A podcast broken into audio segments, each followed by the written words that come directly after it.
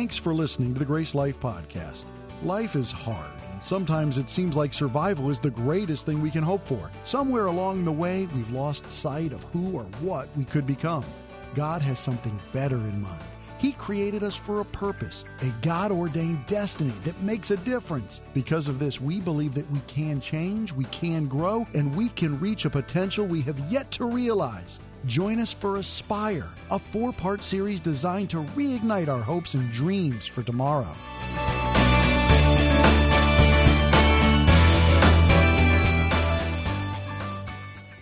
If you were here last week, you heard a great commercial from me about the effort we're making to have some really good, godly, healthy marriages. Somebody should have said amen to that one. Yeah, so there you go. And so one of the things that we're doing, we gave these out on the way in last week. Today we'll give them to you on the way out, but it's information about a marriage conference we have coming up first weekend in February, Friday night and Saturday. And we will use that to launch our marriage life groups and to hopefully get every married person or wants to be married person or engaged person or whatever the story is. You do not have to already be married. You do not have to have a failing marriage. You do not have to, this is for anybody who is or wants to be married ever at any point. Come to the marriage conference. Let's get into marriage life groups and let's get some marriages that the world would be jealous of so we can tell them Jesus is the reason for that, right? Come on. Okay, so we are on part 3 of a series called Aspire that we've been doing, and this series is built on an incredibly simple idea. God isn't done with you yet. God isn't done with His plans for you yet. And God, most of all, has yet to reveal to you everything that He has for you. And so it doesn't matter how many mistakes you've made, how far you've sinned off course, or how old you are. None of those things matter because God can do amazing things in your life. And it is time for us to stop giving up and to go and get everything God has for us. So we kind of started the whole series with that idea. And then we're talking about 3 things that we believe God has called us to aspire to. And last week we talked about aspiring to leave a legacy. Today I want to talk to you about aspiring to see God move. Aspiring to see God move in your life. And this is a perfect topic as we're talking about our week of prayer and fasting that will begin tomorrow morning, because this is why we do the week of prayer and fasting, because we want to see God move powerfully in our lives. But if we were honest with ourselves, look, I'm up here preaching this thing, and I have to tell you the truth, I have a love-hate relationship with the week of prayer and fasting. Somebody's laughing because they already know what I'm talking about. I want to see God move, and I just love the stories that come out of this week. And I really love where we are the Sunday after. You wondered why Brett said his 2 favorite Sundays were this one and next one. After a week of an entire church family praying and fasting together, amazing things happen. The spirit of worship is incredible, and I might even be able to preach like with my words making sense next Sunday. It'll be really cool. So we're always excited to see what God will do after this time, but at the same time, the thought of fasting, like, you want me to not do something I enjoy? You want me to give up something I really like chocolate or food or TV or whatever that is? Come on, who's with me? Love-hate relationship. We want to see God move. We just don't want to tell Him how badly we want to see Him move, right? And that is what this is really all about. But the reality is very simple. If there is something in your life that you can't give up for a short period of time, sweets. If somebody said, I think I should fast sweets. Or better yet, when your spouse says, honey, I think you should try fasting sweets for a week.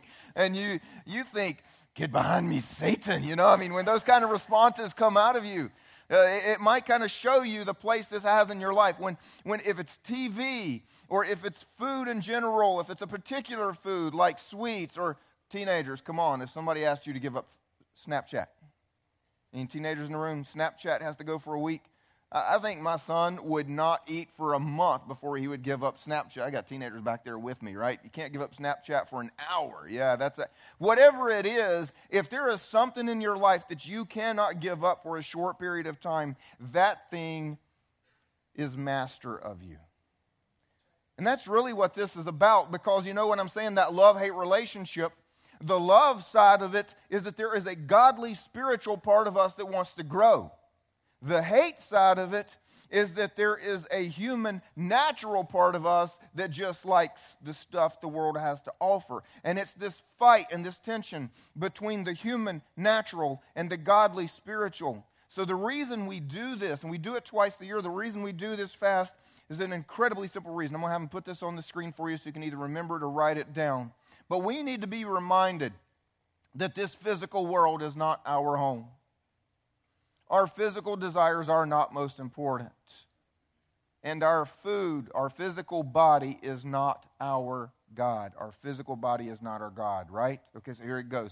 Fasting reminds us that our physical world is not our home. Our physical desires are not most important. And our physical body is not our God. This is something that I threw into a message I feel like God gave me as a good way to describe fasting a couple of years ago, and so I've never veered off from this definition. Anytime somebody asks me, what's the point of fasting, this is what they're going to get from me. So just so you know, that's kind of the what of fasting, the how of fasting we're not going to talk about today. If you have any questions about what should I fast, how should I fast food, what does that look like, why should I do this, on our website and now on your phones, on the Grace Life app, we have an entire page dedicated to the week of prayer and fasting. It's actually there all year long. You can go anytime. And it's got articles about what to do and how to do it. It's got messages I've preached in the past about how to fast and what those things are. So we're going to let you go and figure out what God has called you to do and how to go about that on your own at this point, because I can't answer every question in one day. What I want to talk about today is why. Why would we fast? And the answer is a question. Do you aspire to see God move powerfully in your life? Do you? I see two heads nodding. Great. Let's try this again. Do you aspire to see God move powerfully in your life? Okay. And fasting demonstrates that. But I need to give you all kind of an update on the way the world works here. If you do aspire to see God move powerfully in your life, then here's the newsflash. You've got to have a situation. You've got to have a situation that requires God to move powerfully in your life. The honest truth is, your entire life is likely to become the situation where you need to see God move powerfully in your life. And if everything is just absolutely perfect and hunky-dory and you've got it covered, then you don't need God to move powerfully in your life. And people ask me all the time as a pastor, why am I going through this? Well, that's real simple, because God wants to remind you need Him. So what I want to show you today is just one story. The Bible is full of them. Just one story of someone who got themselves into a situation, and they needed God to move powerfully. And so they demonstrated to God how desperate they were to see Him move powerfully. If you've got your Bibles, we're going to be in the book of Esther. If you're not sure where that is, Psalms takes up a lot of the Old Testament. Find Psalms and go backwards about 2 books. That's where Esther is if you need any help with that. And so here's the thing. Esther is worthy of an entire series, and probably will do that someday soon. So I'm going to try to avoid getting off on all the things that would excite me to talk to you about when it comes to the book of Esther. I'm going to try to stay right on track and only talk about the few things that we need. And what that means is we're actually going to hop through a bunch of Esther today, just hitting some key points. So if you're reading in your Bibles, I'll tell you where we are, and if you're on the screen, it'll be right behind my head. So here we are, chapter 1, verse 10. On the 7th day, when the heart of the king was merry with wine, he commanded the 7 eunuchs who served in the presence of King Ahasuerus to bring Queen Vashti before the king with her royal crown, in order to show the peoples and the princess her beauty, for she was lovely to look at. In other words, the king wanted to show off. He said, I want everybody to see my woman. I want everybody to see my wife, my queen. But Queen Vashti refused to come. And at this, the king was enraged. Go figure. Who was surprised about that part? And his anger burned within him. And so if you're going to have a situation, the first thing that happens is God is setting up for a move. God is setting up to do something. And here's the thing. Right now, we don't even sometimes see when God is doing something. What is He doing? How do these pieces come together? I don't understand how these pieces come together. I'm a chess player. I love playing chess. I don't claim to be very good at it. Matter of fact, to give you a demonstration of how not good at it I am, one of my biggest mentors, matter of fact, the biggest chess mentor in my life, was one of my students when I taught high school. And so we would play every day. We'd have a chessboard on the corner of my desk, and we would have a game always going. Sometimes we could knock a game out in 2 minutes as class was getting started or class was ending or waiting on the bell or before school or after school or whatever. In one school year, which is 180 days, I am pretty sure we played somewhere in the neighborhood of 1,000 games. No exaggeration, somewhere in the neighborhood of 1,000 games. And so here's the thing. I lost every one of them. Every single one of them. And here's the reason.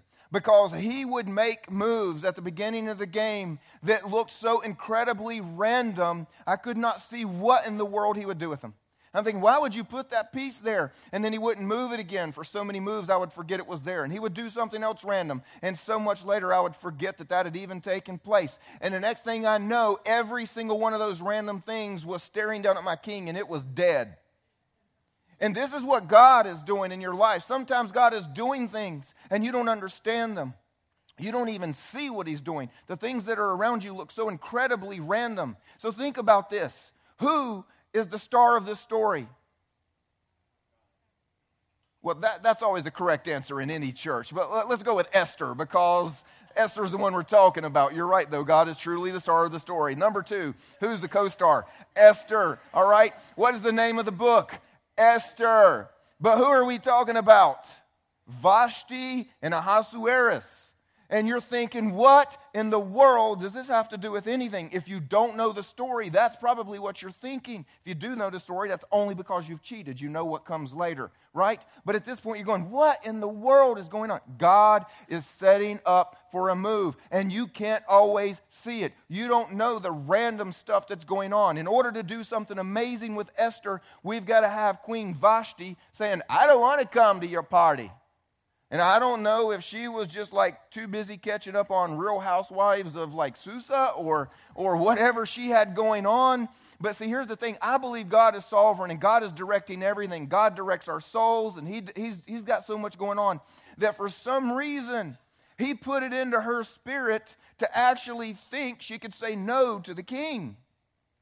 Now, let's be honest, that takes some kind of otherworldly intervention. It either takes something demonic or something God, because nobody in their right mind would look at the king and say, nah, I ain't coming.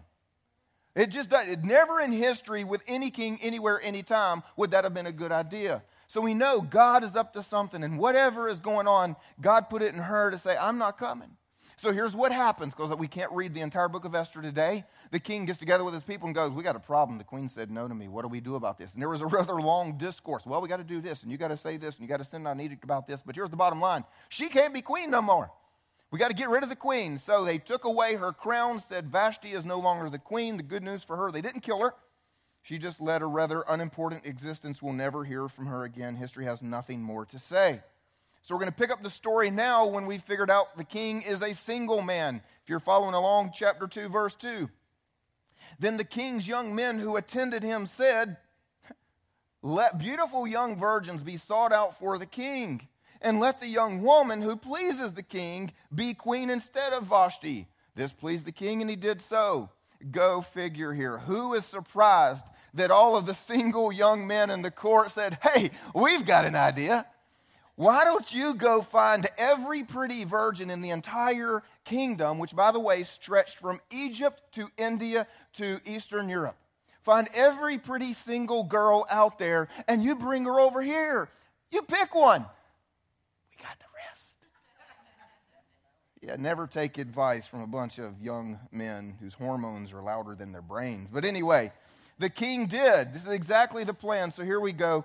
Verse 5, now there was a Jew in Susa, the citadel, whose name was Mordecai, the son of Jair, the son of Shimei, son of Kish, a Benjaminite, who had been carried away from Jerusalem among the captives, carried away with Jeconiah, king of Judah, whom Nebuchadnezzar, king of Babylon, had carried away. Why in the world did I include that? Because if you've been at Grace Life here for just a few months, one of the things we did at the end of the year last year is talk about life in exile and then a church in exile. We put a lot of time into studying Daniel. Here's what you need to understand. Mordecai's great-grandfather was with Daniel. He was carried away into exile with Daniel. And we haven't had a chance to talk about the things like the book of Nehemiah and Ezra, where some of those people were finally set free and they went back to Israel and Jerusalem to try to rebuild it, but everyone didn't go back. A lot of people stayed put. At this point, they've married with other people, they've got houses, they've got things, and so some people are still there. And so now about 3 generations later, Mordecai is one of those. He's a Jew. He's now living in the capital of this new empire, okay? And so here we are with this. He was bringing up Hadassah, and that is Esther. Finally, Esther, the co-star of the story, shows up. Esther, the daughter of his uncle, for she had neither father nor mother. The young woman had a beautiful figure and was lovely to look at, and when her father and her mother died, Mordecai took her as his own daughter. So we've got Jews that were exiled. Now this is more than a century later, a couple of generations later. They're still living in exile in essence. There are still people ruling over them. And so when the king's order and his edict were proclaimed, and when many young women were gathered in Susa, the citadel, in custody of Haggai, Esther also was taken into the king's palace and put in custody of Haggai, who had charge of the women. And the young woman pleased him, this is Esther, and won his favor. And he quickly provided her with her cosmetics and her portion of food, and with 7 chosen young women from the king's palace, and advanced her and her young women to the best place in the harem. And here, this is an important sentence we'll get to later why it's so important. But Esther had not made known her people or kindred, for Mordecai had commanded her not to make it known. She didn't show up saying, hey, by the way, I'm a Jew. I am one of the people that was exiled with those people long ago, and I'm actually not one of you ethnically. She didn't say anything about that. And this is an incredible thing that God was doing. I mean, we are talking about every attractive single virgin from, like I said, Egypt to India to Eastern Europe. That's a lot of people. And God put her first. God put her in a place where she's first. And so, in verse 16, when Esther was taken to King Ahasuerus, the king loved Esther more than all the women, and she won grace and favor in his sight more than all the virgins, so that he set the royal crown on her head and made her queen instead of Vashti. This is the second thing that happens in your situation. God is setting you up for your part. God is going to do something amazing, and he's making all these moves. They look random to us, but nothing is random. And then God is going to put you in a situation where you are going to play a part of making him look really awesome when he shows up and does something cool. But you've got to play your part. He's going to put you into this place. Now, here is the bad news for us today. Maybe it's not bad news, but just because of our humanity, we're going to take it as bad news. When God sets us up for our part, we don't always get to be queen. Don't always get to be a king. Sometimes we get to go through bankruptcy. If your situation is to be delivered financially through a miracle, then you're going to need to go through some financial hard times. Maybe God is setting you up because you're going through a sickness. If you need God to show up and do a miracle that only God can do, then first you're going to have to face something that no doctor can do. Whatever God is setting you up for, way too often, I'm sorry to tell you, is not to be a queen, but is to go through a struggle that at this point, this is where the enemy, I've got 4 things in this situation I'm going to show you, and it's after number 2 at this point, the enemy wants you out. He wants you done, and he wants you giving up, and he wants you believing that God is not going to show up.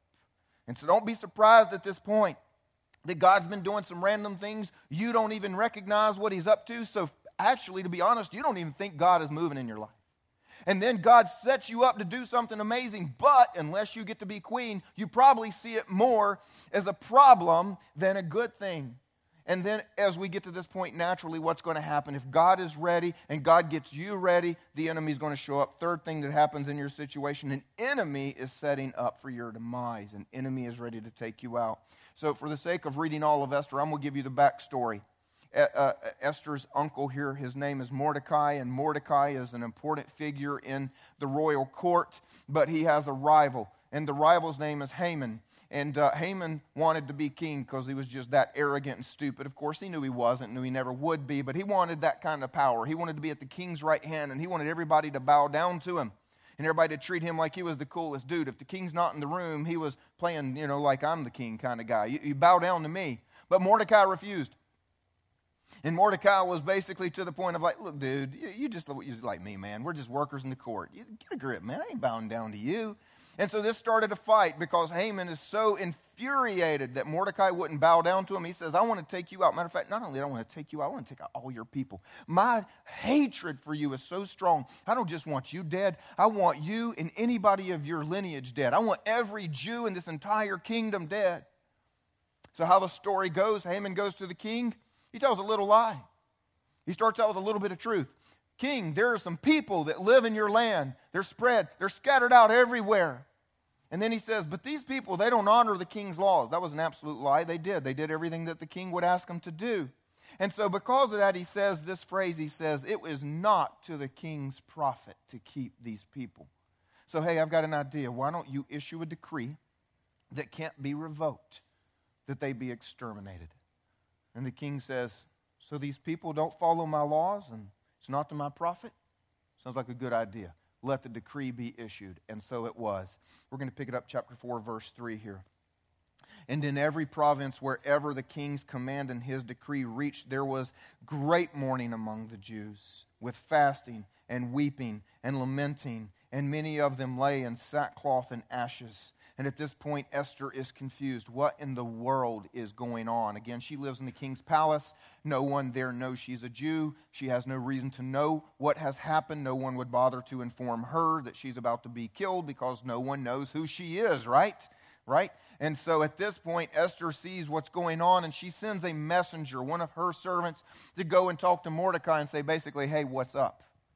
In verse 8, Mordecai also gave him, her servant, a copy of the written decree issued in Susa for their destruction, that he might show it to Esther and explain it to her and command her to go to the king to beg his favor and plead with him on behalf of her people. And so Hathach went and told Esther what Mordecai had said. And then Esther spoke to Hathach. Pretty sure that's the wrong button back there. I've got a lot of buttons, but let's not do that one again. And so then Hathach went and told Esther what Mordecai has said, but then Esther spoke to Hathach and commanded him to go back to Mordecai and say, are you crazy? Actually, here's the way she worded it. All the king's servants and all the people of the king's provinces know that if any man or woman goes to the king inside the inner court without being called, there is but one law: to be put to death, except the one to whom the king holds out the golden scepter so that he may live. But as for me, I have not been called to come to the king these 30 days. I mean, I thought I was the most beautiful in the land and even became queen, but somehow he hadn't even wanted to see my face in 30 days. So I'm not sure what's going on, but chances are pretty good if I walk in there, I'm not walking back out.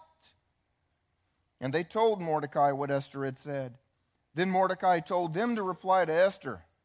And I don't know, I've always kind of got like that Fiddler on the Roof imagination of, you know, what Mordecai is like, you know, oh, I just love you so much. You know, you're my daughter, you're my family. And at this moment, this is a completely different Mordecai. He's like, now let me talk to you. Anyway, he kind of has this thing here. He says, do not think to yourself that in the king's palace you will escape any more than all the other Jews. I mean, this is not that sweet little uncle who raised her up. Wow. For if you keep silent at this time, relief and deliverance will rise for the Jews from another place, but you and your father's house will perish. And who knows whether you have come to the kingdom for such a time as this? You see, maybe you have come to this situation for such a time as this. And maybe what you're facing is just as risky as what Esther is facing. Because in order for God to show up and deliver you miraculously from stage 4 cancer, your life has got to be on the line. Just like Esther's was. If I go into this place, I may not come back out. You're exactly right. If you lose your job and go through a financial hardship, you may not come back out with your house and with your car and with your retirement fund. But if God's going to show up and do a financial miracle, you've got to be in a situation where you think you're walking in and not walking back out. That is the only way that God can have all the glory when this is done. The enemy thinks he's going to win, but he's not going to win, because our final step of our situation is this: you set God up to move powerfully. You set God up to move powerfully. He's the only one that can show up and do everything. So Esther takes the rebuke from her uncle. Esther says, all right, you're right. It's not going to take long before people figure out when every Jew in the entire empire is killed, somebody at the very least, Haman will eventually point it out, by the way, so is the queen. And at that point, I'm dead. So let me go and figure out what I can do here. And so here's what Esther sets up God to move powerfully. Esther told them to reply to Mordecai, all right then, go gather all of the Jews to be found in Susa, this is the capital city, and hold a fast on my behalf, and do not eat or drink for 3 days, night or day. I and my young women will also fast as you do. This is what we're going to do for 3 days, and then I will go to the king, though it is against the law. And if I perish, I will perish. Do not eat for 3 days, not night, not day. Here's what you need to know. A lot of fasting back then was actually only a partial day kind of thing. They could fast when the sun was up, and then when it was nighttime, they could come back and actually eat again. It just depended on what fast they were doing and why they were doing it and so forth. And so it would have been kind of a norm to skip breakfast and lunch and to kind of have a good little catch-up feast sort of thing when, not catch-up, but catch-up with eating. They didn't have catch-up. How'd y'all think that? Anyway, to feast, you kind of went when the sun went down, and she said, no, we're too desperate for that. We're so desperate, we're not even going to enjoy any of that. Here's